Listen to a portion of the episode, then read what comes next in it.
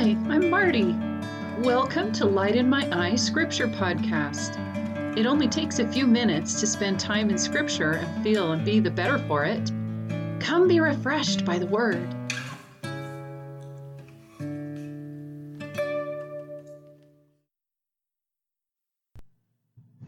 Good morning. Today I am in Psalm 30, verse 10 and 11. Hear, O Lord, and have mercy upon me. Lord, be thou my helper. Thou hast turned for me my mourning into dancing. Thou hast put off my sackcloth and girded me with gladness. Now, I just have to share with you when I was struggling with depression, I found a lot of comfort in the Psalms. There was just something about those prayers and those pleas and those moments of praising that just really, really resonated with me and were like a balm to my soul. And, you know, you may agree, you may disagree, but one day I went, oh my gosh, I think David suffered from depression. The the reason being that so much of it was resonating with me while I was in that state, right? And logically, you can think that it makes sense because, you know, David sinned and had to deal with working through that and repenting and the loss of the spirit that comes with sin. And so, whether he was depressed or not, like there's a case for it. And and thinking that and believing that just brought me more comfort because at the time I felt like if I was dealing with depression, that was me being broken. And to realize that one of our great heroes of scripture struggled and suffered from depression brought me a lot of comfort and really that's what all scripture is about is people leading their flawed imperfect lives but doing their best to live their lives with God.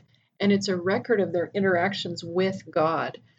And so realizing that it was just a regular human being that had made some really stupid choices and was finding comfort and strength and and being transformed by turning back to God, that just was hugely helpful and comforting to me.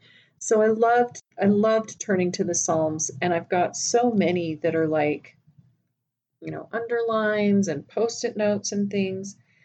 And so in in turning to God, so we'll read it again. Thou hast turned for me my mourning into dancing. Thou hast put off my sackcloth and girded me with gladness. Now his plea was, Oh Lord, be my helper.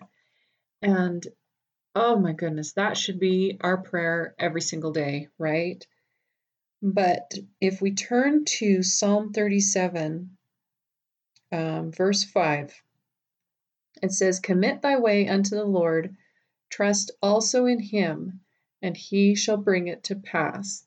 Now, the scary thing about trust and giving our lives to God and giving our problems and therefore our solutions to God is that we don't know how He's going to choose to work things out.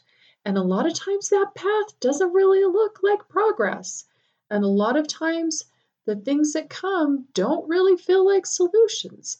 But when we choose to trust God, then He has the opportunity to do so much better in our lives and for us than we could ever do on our own.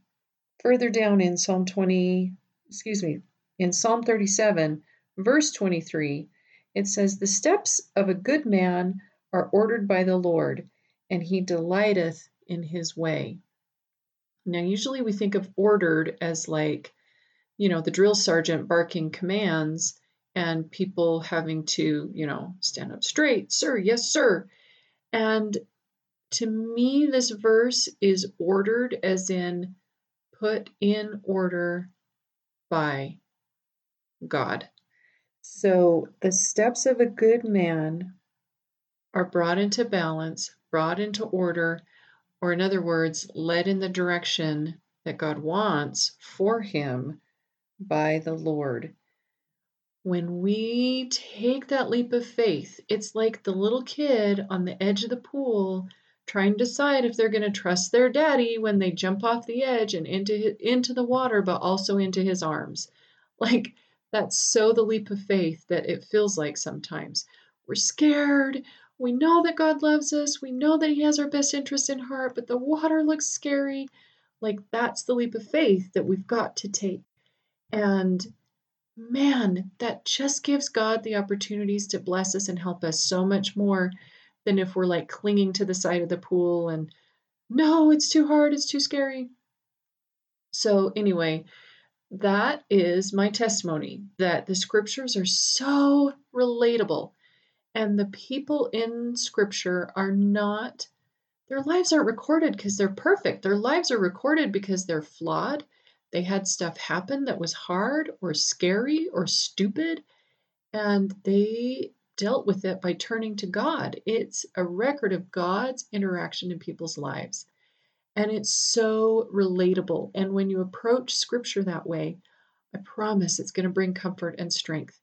And so I encourage you to turn to the Psalms, to turn to other stories, look for those ways that your life parallels what is recorded there, and then trust God. Take that leap of faith. Let Him order your steps to give that order to your life that will lead you in the direction that He desires for you because, man, it's so much better than what you've got in mind because you can't even see what He can see. So, that is my testimony. That is my challenge to you. And may God's light shine in your eyes today. Thanks so much for joining me today. I hope you've enjoyed these few moments thinking about Scripture. To find the text for the verses we've discussed today, you can follow Light in My Eye Scripture podcast on Instagram. Have a wonderful day, and may God's light shine in your eyes today.